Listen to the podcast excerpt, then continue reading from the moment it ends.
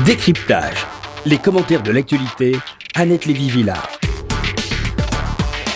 Bonjour, je suis heureuse de recevoir pour la première fois, en tout cas moi, je ne l'ai pas reçu avant, sur cette chaîne, Laurent Geoffrin, directeur de Libération. Bonjour Laurent. Bonjour. Nous nous connaissons bien euh, parce que nous avons travaillé ensemble à Libération. Absolument. Euh, Laurent Geoffrin est aujourd'hui directeur de Libération, mais il a été rédacteur en chef euh, du Nouvel Observateur. Il a fait des allers-retours Libération, Nouvel Observateur, Nouvel Observateur, Libération. Et aujourd'hui, il est à Libération, ce qui est très bien. Entre ses activités de directeur de publication et de directeur de la rédaction entre l'hebdo et le quotidien, Laurent Geoffrin a eu le temps d'écrire plus de 20 livres. Une vingtaine de livres. oui. Une vingtaine de livres, euh, des romans et des essais, avec une passion pour Napoléon. Entre autres, mais pas seulement. Oui. Entre autres. Euh, vous êtes en train d'écrire une histoire de France Absolument. Je suis arrivé à Louis XV, mais j'ai encore du chemin à faire. qui va paraître. Euh... Qui paraît euh, à la fin de l'année, au début de l'année prochaine. Chez Talandier. Chez, chez, Talandier. Donc on fait déjà le, le buzz. Vous pouvez commander maintenant. Si on commande. le dernier livre, c'était Le Réveil français? Oui, absolument. Qui, qui, parlait du Réveil français. Qui parlait de la situation de la France et de, de, de ce sursaut qui a eu lieu. Alors après, c'est un peu, comment dire, affaibli, mais qui a eu lieu après les attentats de Charlie. Et ça parle de la situation de la démocratie en France qui est moins mauvaise qu'on le dit. Et que c'est à contre-courant du déclinisme ambiant. Bon, on va revenir là-dessus. Je pense que c'est un sujet qui nous intéresse. Je vais juste euh, commencer par une note personnelle qui reste toujours quelque chose euh, d'émotionnel. C'est que nous avons, euh, Laurent Geoffrin et moi, été euh, interviewés Claude Lanzmann juste avant la sortie de Shoah. Nous avons fait un énorme dossier dans Libération de je ne sais plus combien de pages, oui, ça oui, je me pas souviens très la une. Mmh. Et c'était la première fois, après on a recommencé, mais la première fois que Libération donnait une telle importance à un film qu'on mettait en une et qu auquel on consacrait autant de pages. Et donc, euh, je suis toujours très fière d'avoir euh, fait ça en tandem avec Laurent Geoffrin. On avait compris que Shoah était justifié à un événement voilà. spécial. Alors, euh, je vais évidemment euh, sauter sur, sur le lien évident. Pardon. Euh, nous allons parler du manifeste contre l'antisémitisme qui est paru dans le Parisien dimanche, -hmm. Qui agite euh, beaucoup de. qui provoque beaucoup de remous, à la fois dans la, dans la communauté juive, mais également dans la communauté musulmane, avec. Euh, Monsieur Boubaker, euh, recteur de la mosquée de Paris, qui n'est pas content, alors que d'habitude il est toujours pour toutes les initiatives euh, contre l'antisémitisme. Je voulais lire un petit passage de l'éditorial de Laurent Geoffrin à la suite de la mort euh, de euh, Mireille Knoll et de la marche blanche qui a suivi. Parce que justement, cet édito était avant le manifeste contre l'antisémitisme. Alors, dans Libération, ça s'appelle Pour les Juifs, ce qui est déjà en soi euh, une position. Donc, je lis quelques extraits de l'éditorial de Laurent Geoffrin, directeur de Libération. Alors, il dit Il faut revenir sur la manifestation de mercredi qui a témoigné d'un sursaut de solidarité envers les Français juifs victimes d'agressions ou de crimes. Les, euh, bon, les incidents, etc. C'est un fait établi que les juifs français sont l'objet d'une résurgence de racisme et d'intolérance très particulière. Onze d'entre eux, en dix ans, ont été tués pour la simple raison qu'ils étaient juifs. Groupe, quelle communauté, même si on n'aime pas le mot, a subi un sort comparable? À notre connaissance, aucune. Vous citez le chiffre effectivement de départ des, des Juifs qui ont quitté la France en 10 ans. Selon le CRIF, ce serait 60 000 Juifs français qui auraient quitté la France, soit environ 10% des Français juifs. Alors je cherche la suite. On peut euh, chipoter sur les chiffres, écrivez-vous, ou remarquer qu'une partie d'entre eux ne s'exile pas pour des raisons de sécurité. Mais cela ne change rien au fait qu'il est humiliant, angoissant pour la République de constater qu'une partie de ses enfants, qui en sont une composante depuis tant de générations, n'ont plus confiance en elle. Alors là, vous rappelez le parallèle entre les agressions contre euh, les juifs et contre les musulmans. Mais c'est un effet, d'optique, dites-vous. Les Français juifs sont environ dix fois moins nombreux que les Français musulmans. Les premiers sont donc dix fois plus exposés que les seconds. À cela s'ajoute le fait qu'une grande partie des meurtres sont le fait de terroristes islamistes et qu'un antisémitisme nouveau, alimenté par les obsessions des intégristes musulmans et les réactions liées au conflit israélo-palestinien, se développe depuis de longues années. Vous rappelez qu'il y a aussi un antisémitisme d'extrême droite qui continue. Et vous concluez, et c'est ça qui est intéressant, c'est que jusqu'à mercredi, donc euh, la- l'assassinat et ensuite la marche euh, à la mémoire de Mireille Knoll, jusqu'à mercredi, dites-vous, les Français juifs avaient le sentiment que tout ça se déroulait dans une relative indifférence les choses commencent à changer, il faudra aller nettement plus loin. Donc, Laurent Geoffrin, vous étiez déjà en avance sur ce manifeste contre l'antisémitisme. Oui, en même temps, ce que j'ai écrit me paraît, comment dire, élémentaire. C'est que euh, moi qui suis un républicain de gauche de surcroît, euh, la lutte contre l'antisémitisme est une chose euh, évidente. On pensait qu'on était un peu plus épargné que- qu'auparavant, que, que dans, que longtemps, qu'il y a longtemps dans l'histoire. Et puis ça revient de manière hallucinante, donc euh, il faut se mobiliser. Enfin, il faut, en tout cas, il faut le dénoncer, il faut le dire, il faut parler clair. Et qu'est-ce qu'il faut faire? Qu'est-ce qu'il faut faire? Euh, Moi, je suis pas le gouvernement, donc j'ai du mal à, à vous, à vous dérouler une Mais politique. vous écrivez des éditos, vous avez un- euh, des analyses. Oui, bien sûr. Bah, déjà, il faut, il faut euh, reconnaître la chose parce que euh, les Français ont eu du mal, euh, beaucoup de Français ont eu du mal à reconnaître qu'il y avait un problème spécifique. C'est-à-dire qu'on on rangeait ces agressions dans le, la catégorie un peu indistincte des, des agressions racistes ou des crimes racistes, etc. Alors qu'on voit bien que c'est quand même très particulier. L'antisémitisme a toujours été euh, une chose spéciale, euh, particulière, alors pour des raisons historiques très longues à expliquer, mais c'est un- une forme de racisme euh, particulière. Et, on le voit bien dans les statistiques. C'est ça qui m'a le plus frappé d'ailleurs, Le- parce que j'essaye d'être rationnel. Quoi. Il y a dix fois moins de juifs que de, musulmans, parce qu'il y a beaucoup de gens qui se rassurent à bon compte en disant oui, de toute façon, il y, a des, il y a les agressions contre les juifs, mais il y en a autant contre les musulmans. Oui, d'accord, mais les juifs sont dix fois moins nombreux, donc ça veut dire qu'il y en a dix fois plus en proportion. Euh, donc c'est un problème euh, qui n'est pas, le même, c'est pas la même chose, c'est- très spécial. Et par ailleurs, c'est vrai qu'il y a eu beaucoup de gens, y compris de gauche, euh, qui, étaient gênés par le fait que cet antisémitisme était, ah, pas toujours, mais souvent, le fait d'une autre communauté, qui est la co- communauté, enfin la communauté de musulmans en tout cas. Et, sachant bien que la plupart des musulmans ne sont pas antisémites, mais bon, ça venait quand même de là, ça venait des extrémistes musulmans très souvent. Alors, pour éviter, pour essayer de limiter les tensions euh, entre juifs et musulmans, on n'en a pas trop parlé. Et pour essayer aussi de ne pas... euh, euh, parce que les musulmans, c'est vrai aussi, sont victimes de discrimination, ils sont aussi victimes de racisme. Donc les désigner encore euh, du doigt en les, traitant d'antisémites, c'est- une chose qu'il faut faire avec une certaine, précaution. Il faut être sûr de son fait, en tout cas. Et, donc, euh, pendant longtemps, on a euh, édulcoré. On n'a pas nié, mais on a édulcoré. On dit, mais non, pas. Il y en a- moins qu'on ne croit, ou pas tous, etc. C'est- ça, c'est une bonne intention, finalement. Mais évidemment, les victimes, elles, se sentent abandonnées. Donc c'est une erreur. Mais Laurent Geoffrin, vous êtes euh, à Libération, donc à gauche, Oui. dans ce journal. C'est vrai qu'il y a toujours eu un problème à gauche, plus qu'à droite d'ailleurs, à reconnaître euh, que- qu'il y avait un vrai problème d'antisémitisme euh, lié à euh, l'intégrisme musulman. Ça a toujours eu Ben, c'est ce que je été un oui. blocage, oui. Oui, parce que le, le- mais c'est une forme de comment dire de euh, de bonne intention excessive pour pas attiser les, hostilités entre les communautés. Donc on, proteste, euh, les gens de gauche. À l'époque, maintenant c'est différent.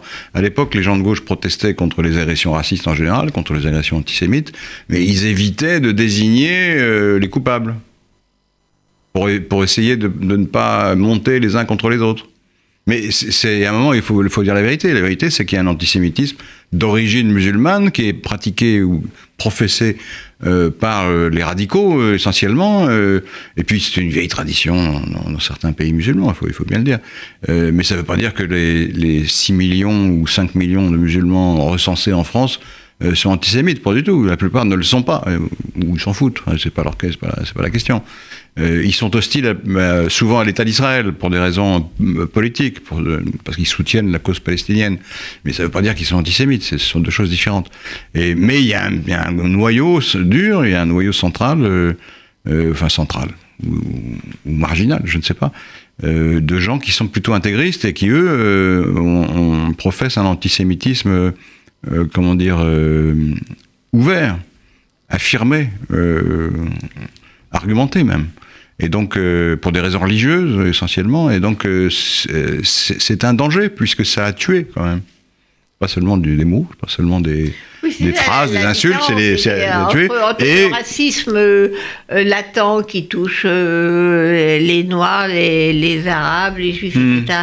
Et l'assassinat, il y a effectivement. ah un- bien sûr, quand il y a des morts, ça change tout. euh, voilà.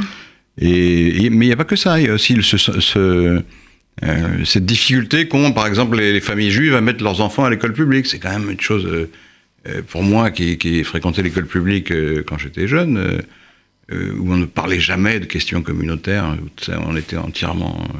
euh, C'était égalitaire.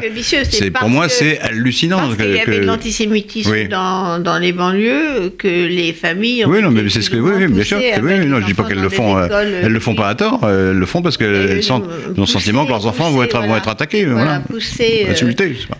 d'inscription dans les écoles, et même les écoles catholiques d'ailleurs. Les, les familles juives mettent leurs enfants dans des écoles catholiques. Oui, parce qu'ils ont l'impression qu'ils seront Protégés. mieux, mieux protégés. Oui.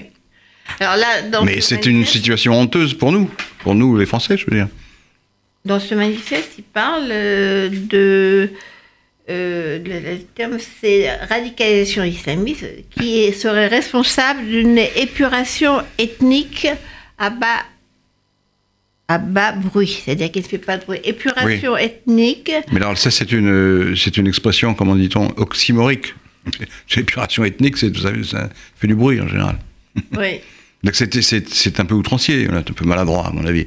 Le, manifeste était bien intentionné, il est, bien orienté, euh, mais c'est pas la peine d'en rajouter non plus. C'est déjà assez grave comme ça.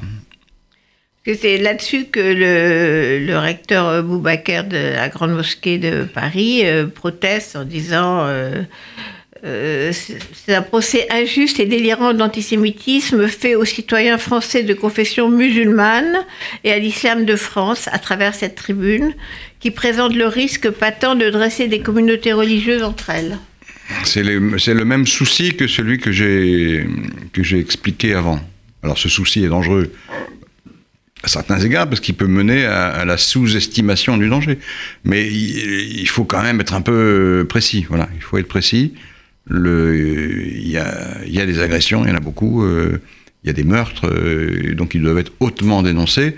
On ne peut pas mettre tout le monde dans le même sac. euh, en plus, à quoi ça sert de braquer des musulmans qui ne sont pas antisémites? C'est l'erreur tactique totale. À ce moment-là, on se retrouve avec deux camps opposés. On est en République. En République, on est fondé sur la citoyenneté. On n'est pas fondé sur l'origine religieuse euh, ou ethnique ou culturelle. C'est pas la question. On est citoyen. Donc, si les citoyens musulmans euh, euh, se conduisent bien, il faut qu'ils soient du même côté que les citoyens juifs. D'où on arrive au problème effectivement de la formation des imams, euh, de, de leur relation. Oui, il y a toute une pédagogie, il y a tout un travail à faire qui doit être fait avec fermeté, notamment à l'école. Dès qu'il y a la moindre manifestation de, de contestation de, de l'enseignement républicain, il faut, il faut sévir. Ça, je pense qu'il faut le faire. Et là, voilà, le problème, La République doit affirmer clairement euh, ses valeurs. Et, et l'enseignement doit être euh, dénué de toute euh, connotation religieuse. Je- J'entends dans l'école publique, dans l'école religieuse, c'est autre chose. Oui, mais encore une fois, on posait la question de la formation des imams. Oui. c'est pas simplement l'école républicaine quand ils arrivent et qu'il y a, qu'il y a par ailleurs une espèce de propagande Hmm. de certains imams qui ne reconnaissent pas justement les valeurs de la République. Ben, oui, s'ils tiennent des discours euh, d'appel euh, à la violence, ils sont expulsés quand même. Il y en a encore un Un qui est expulsé oui. là. ouais. Bah Un oui, peu quand plus même. qu'avant. Et, et la police surveille toutes les mosquées quand même. Il ne faut pas non plus penser que, que les gens, que le gouvernement ne fait rien. Ça, c'est encore, c'est- ça aussi, c'est une, une exagération. euh. Le gouvernement lutte contre l'antisémitisme, il lutte contre le- le- la radicalité dans tous les domaines, et notamment la radicalité euh, islamiste. Ils font des choses.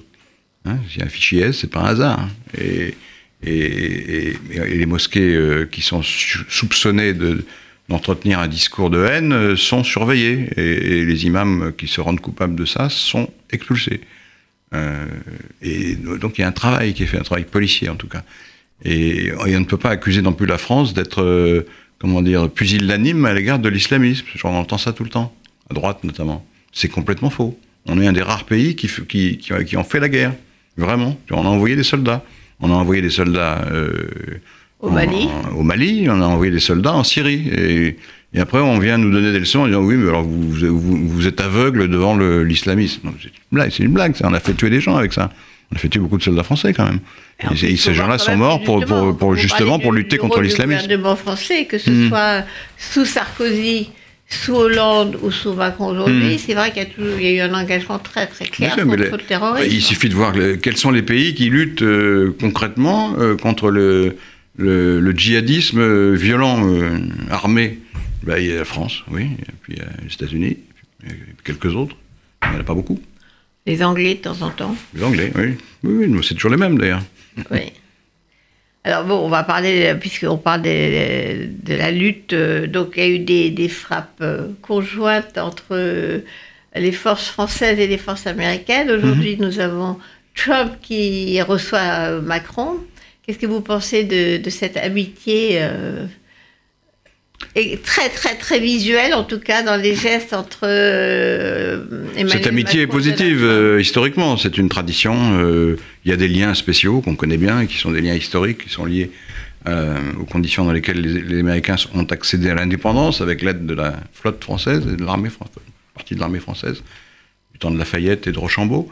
Puis il y a eu ensuite des, des liens d'amitié longuement entretenus au cours de, deux- et notamment euh, au moment de deux guerres mondiales. Donc il est bon de rappeler cette tradition, c'est bien.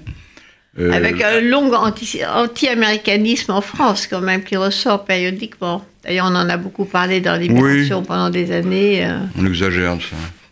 Oui, il y a l'anti-américanisme euh, de- d'extrême gauche, ou d'extrême droite. Pas à gauche, c'est pas vrai ça? extrême gauche. Extrême gauche, quand Mitterrand a été élu, le- les, les soviétiques étaient catastrophés, parce qu'il avait la réputation d'être pro-américain. Mendes France était, atlantiste, donc euh, c'est pas à gauche, c'est à l'extrême gauche. Et, donc, euh, en fait, les Français adorent les Américains, ils vont tout le temps aux États-Unis, ils adorent la culture américaine, ils s'habillent avec des vêtements américains, ils écoutent de la musique américaine, ils voient des films américains. Après, on dit oui, ils sont anti-américains. Non, c'est que la politique étrangère de la France n'est pas alignée sur celle des États-Unis, hein, c'est d'accord. Euh, mais c'est pas être anti-américain, c'est d'avoir des différences, notamment au moment de la guerre d'Irak, et on a eu bien raison. Euh, Et Chirac et une grande partie de la classe politique française ont eu bien raison de ne pas euh, participer à cette guerre d'Irak qui a été désastreuse à tout point de vue et qui explique en grande partie la situation qu'on connaît aujourd'hui en Irak et en Syrie. Et la Libye? La Libye, c'est autre chose. L'opération pouvait se justifier pour. euh, vous savez, Benghazi était une ville qui menaçait d'être reprise par les troupes de Kadhafi et qui avait annoncé à l'avance qu'il ferait un massacre. Donc il fallait arrêter cette colonne, mais après l'opération a continué et contre toute attente finalement, parce que c'était pas prévu au départ. En tout cas, c'était prévu, ça l'était secrètement. Ça n'était pas dit publiquement. euh, il s'est agi d'un coup de changer le régime et de, et de le remplacer par un autre. Mais c'est très bien de changer un régime. Encore faut-il savoir par quoi on le remplace. Et si ça aboutit à une anarchie militaire comme aujourd'hui, c'est pas une très bonne idée. Alors, le lien entre la Libye et aujourd'hui passe par la loi sur l'immigration. La Libération a quand même été euh, très militant sur ces questions-là. Nous le sommes traditionnellement. Euh, non pas que nous soyons favorables à l'ouverture. Militant au sens positif du terme, hein, je veux dire. Oui, oui, j'entends, j'entends bien. oui. Mais euh, on n'est pas non plus favorable à l'ouverture totale des frontières. Personne ne l'est d'ailleurs, à part quelques, quelques trotskistes anglais, comme disait, comme disait Chevènement. Mais euh, oui, on est pour une, une- une politique d'accueil. Voilà. Enfin, politique d'accueil euh, régulée, légale. euh, Mais les euh, chiffres d'accueil oui. en France sont quand même assez dérisoires pour l'instant. Cette politique d'accueil. Oui et non, parce que si vous regardez le nombre de euh, d'immigrés euh, chaque année, il y en a quand même, je sais plus, 150 000. ouais. Bon, ça finit par faire du monde quand même, au fil des années. Donc c'est pas non plus négligeable. Et, et ça crée des problèmes. De toute façon, c'est pas la peine. Là aussi, il faut pas jouer le déni. hein. Ça crée des problèmes. Ça crée des problèmes quand- parce que euh, souvent ces populations d'origine étrangère sont concentrées dans les mêmes quartiers. Et donc, euh, ils se retrouvent euh, souvent dans des conditions misérables discriminée et majoritaire dans, dans des endroits plutôt pas très bien entretenus, pas très bien construits, et donc ça crée des problèmes sociaux et des problèmes de cohabitation entre personnes d'origine différentes qui sont très difficiles à gérer. Et, ça, provoque la montée de l'extrême droite. Et c'est comme ça dans toute l'Europe. Donc il faut se méfier de ça. C'est pour ça qu'il faut une politique claire d'immigration, pas une politique euh, qui donne le sentiment aux gens qu'on ne contrôle rien. Mais il ne faut pas non plus tout fermer. Hein. nous sommes des pays en moyenne assez prospères. On a la capacité d'accueillir euh, un certain nombre de gens, notamment les réfugiés qui, qui ont un droit imprescriptible à être accueillis, parce que ça, c'est des conventions internationales qu'on a tous signées et qu'il faut appliquer. Et puis, sur le plan économique, il y a des, il y a des secteurs où la main-d'œuvre manque, contrairement à ce qu'on dit, même, même en période de chômage. et souvent, ces postes-là sont, ces postes-là sont pris par des gens. Vous voyez, quand vous rentrez dans un bureau, dans un grand immeuble, hein, qui, qui, fait le ménage, à votre avis C'est pas les Français. Hein. Vous pensez quand même qu'on pourrait mieux accueillir, c'est-à-dire mieux organiser l'accueil Il faut organiser, il faut une loi, hein, il faut que ça soit clair. Et, et, ça, ça a comme corollaire que euh, qui n'a pas vraiment été fait. On n'a pas. Si, il y a des lois, mais euh, déjà, il faut les appliquer. il y a un temps d'attente pendant lequel on peut. Alors, ça, c'est le. Parce qu'il y a plusieurs. Il y a plusieurs. Il y a, plusieurs aspects. Il y a, il y a le, les réfugiés, qui, les, les gens qui, qui demandent l'asile. Ça, c'est un autre système. Donc, il faut que le, leur demande soit traitée plus rapidement. Ils ne peuvent pas rester euh, un an, deux ans. sans réponse. Parce qu'en plus, ils ne ils peuvent pas travailler, donc ils, ils, sont dans une situation précaire. Euh, qui est mauvaise à tous égards, pour eux et pour les autres. Euh, donc il faut traiter ça plus rapidement, donc il faut mettre plus de moyens. tout ça demande plus de moyens. Mais c'est faisable, c'est à mon avis. Parce qu'on parle toujours des endroits où la cohabitation est difficile, mais dans la plupart des endroits, la cohabitation euh, se passe sans, sans heurts. Dans les campagnes, là, les villages qui ont accueilli des réfugiés. Oui, parce qu'on dit les Français ne veulent pas accueillir. Et puis quand on a, quand Cazeneuve, Bernard Cazeneuve, Premier ministre euh, ou ministre de l'Intérieur, je ne sais plus, a organisé la répartition des gens qui étaient euh, regroupés à Calais parce qu'ils espéraient passer en Angleterre. Euh, Dans des bus On n'en a plus parlé. Ouais. Pourquoi? Parce qu'il parce ne s'est rien passé. Il n'y a eu aucun incident. Ces gens-là ont été accueillis, il y en a qui sont toujours là. Si, il y a eu des reportages formidables sur le village qui a accueilli. En plus, ça permettait d'ouvrir une école, des commerces. Imaginez bien que s'il y avait eu des problèmes, le, une partie de la classe politique en aurait parlé. Comme, comme ils ne disent rien, on voit bien qu'il n'y a pas eu de problème. Donc, euh, non, non, les Français, en tout cas, euh, hmm. en dehors des, des, banlieues où il n'y a effectivement pas les structures hmm. d'accueil, localement, les gens les accueillent très très bien. Hein. Hmm. Il n'y a pas de. Ils s'intègrent. C'est la concentration qui pose problème. C'est que vous avez dans un, dans un quartier, tout d'un coup, il y a, enfin, tout d'un coup, mais au bout d'un certain temps, vous avez 60% de musulmans, par exemple, d'origine musulmane, pas tous pratiquants. Les gens se sentent exclus. Les gens se sentent plus chez eux, mais ça peut se comprendre. Il faut c'est pas parce qu'ils sont racistes, forcément. C'est parce qu'ils se disent, ben oui, mon, quartier n'est plus le même. Euh, les gens sont attachés à une certaine continuité, et donc euh, ils se retrouvent euh, dans un autre quartier, finalement, sans avoir bougé, et donc ça les gêne. Ça peut se comprendre.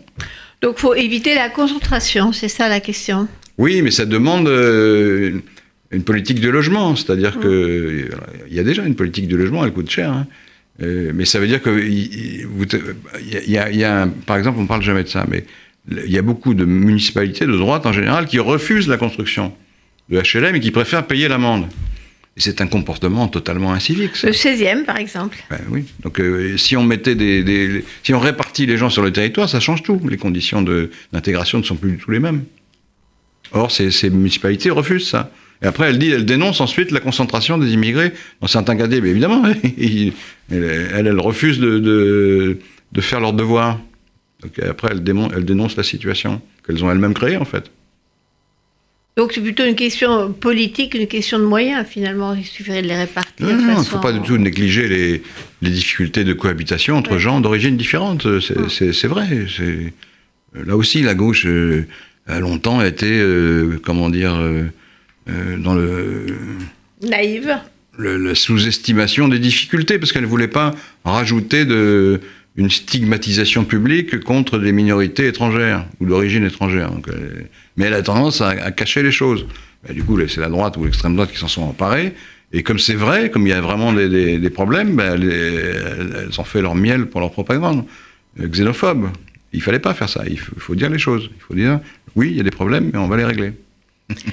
Alors, euh, je voulais quand même, parce qu'on n'a pas beaucoup de temps, parler de la presse, parce qu'il y a toujours cette, euh, ce leitmotiv sur les médias, euh, sont responsables, on parle...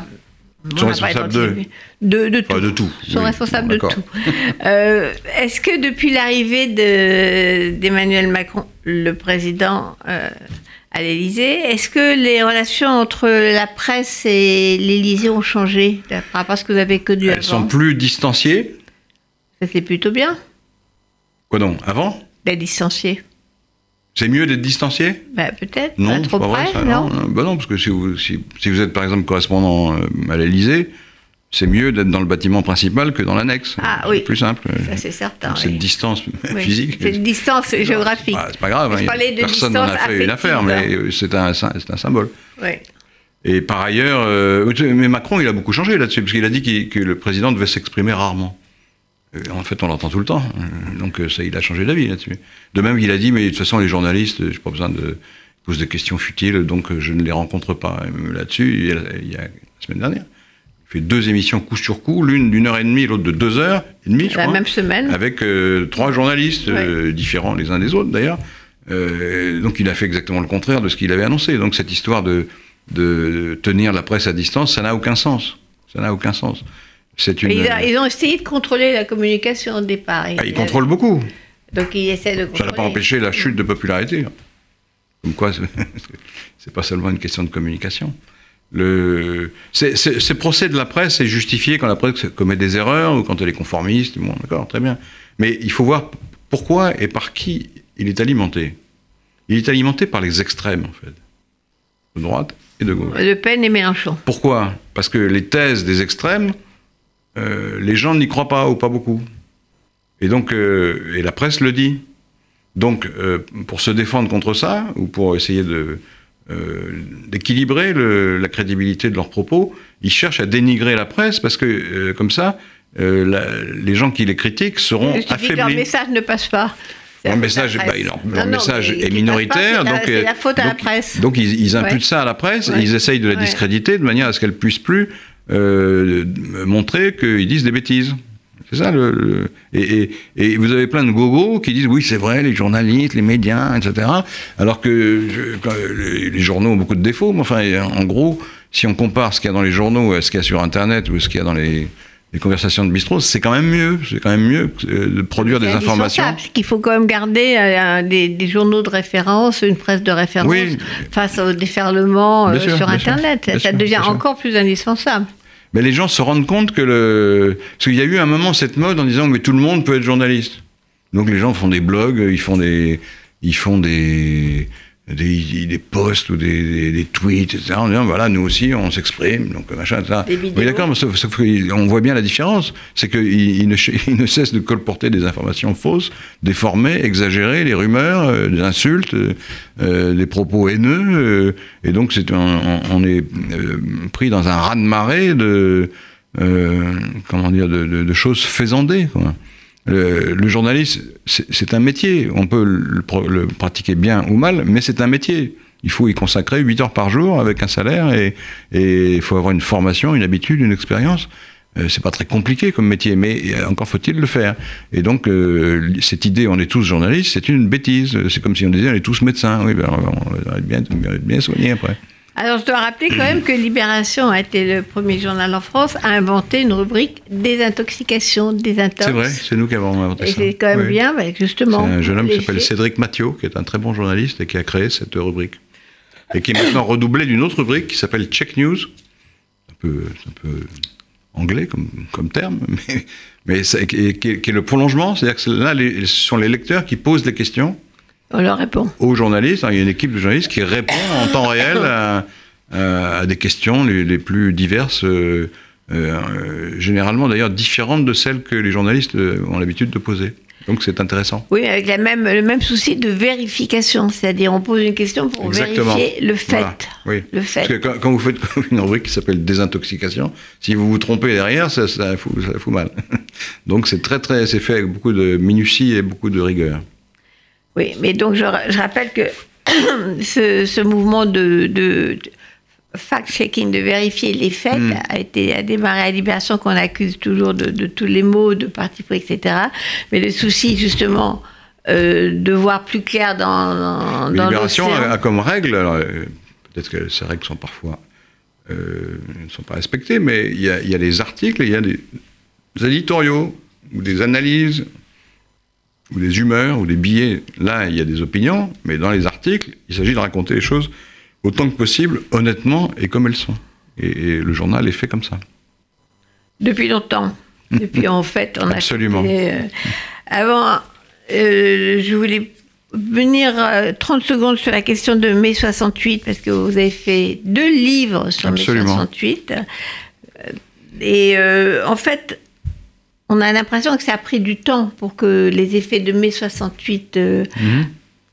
bah, s'installent dans la société française, donc 50 ans. Moi, j'ai un sentiment que ça a été le temps qu'il a fallu pour que les idées de 68, euh, finalement, euh, soient complètement intégrées.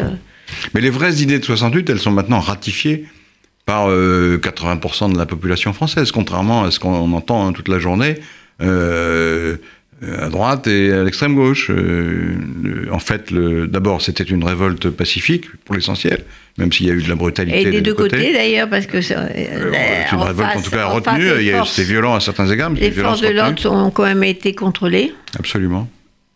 Enfin, elles étaient quand même dures, hein, mais Violentes, mais, il n'y a pas eu de. pas tiré. En même temps, en Amérique, on a tué. Je veux dire, Oui, les mêmes non, révoltes oui. en Amérique. Il y a eu deux morts en 68, mais c'est en partie accidentel. Et donc, euh, donc c'est une révolte essentiellement euh, pacifique qui a concerné l'ensemble de la société, les étudiants, les salariés, et, euh, qui était une, une révolte qui demandait non pas une révolution euh, marxiste ou je ne sais quoi, mais des réformes de la société, de la vie quotidienne d'abord, et euh, de la condition salariale ensuite, et des mœurs politiques également. Et tout ce qui a été changé en 68 ou à la suite de 68 dans ces domaines-là a ensuite été accepté par tout le monde. Personne ne veut revenir en arrière. Et si vous faites un sondage aujourd'hui, il y en a déjà un qui est paru, il y en a un autre qui va paraître dans Libération, vous allez vous apercevoir que la plupart des Français ont une vision positive de 68, contrairement à ce que j'entends euh, dans les discours, euh, euh, dans les jérémiades, à mon avis, de, de Finkielkraut ou de quelques autres, ou de gens qui étaient des 68 ards et qui sont passés du côté de la réaction, et qui essayent maintenant euh, de brûler ce qu'ils ont adoré à l'époque. Ils se trompent euh, du tout au tout. La société française est 68 arde, contrairement à ce qu'on dit. Et, et- et 68 était un événement éminemment positif, parce que personne n'a envie de revenir aux relations hiérarchiques qui existaient dans les usines, par exemple, avant 68, ou, euh, ou aux relations euh, familiales euh, euh, engoncées et, et répressives qui prévalaient à l'époque, ni... euh, euh, interdire ni de baisser le. SMIC de 30%, vu qu'il était augmenté de 30% en Ouais. 68, et personne n'a envie de revenir euh, en arrière, et ça c'est pas vrai. Donc Voilà, ça, c'est une espèce de de nostalgie l'avortement. idiote de- d'un temps, d'un âge d'or supposé, qui n'était pas du tout un âge d'or, et qui était une société très dure. qui était une société très coincée.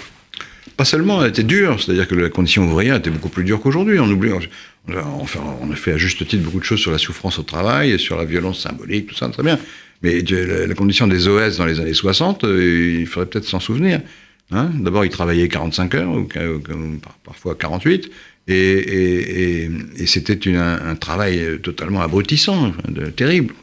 Parce que c'était le machinisme, c'était le taylorisme. Euh, Il y en a encore, ça existe encore. Et dans les pays émergents, il y en a beaucoup. C'est la même chose. Il suffit d'y aller. On voit bien comment les Français vivaient à l'époque.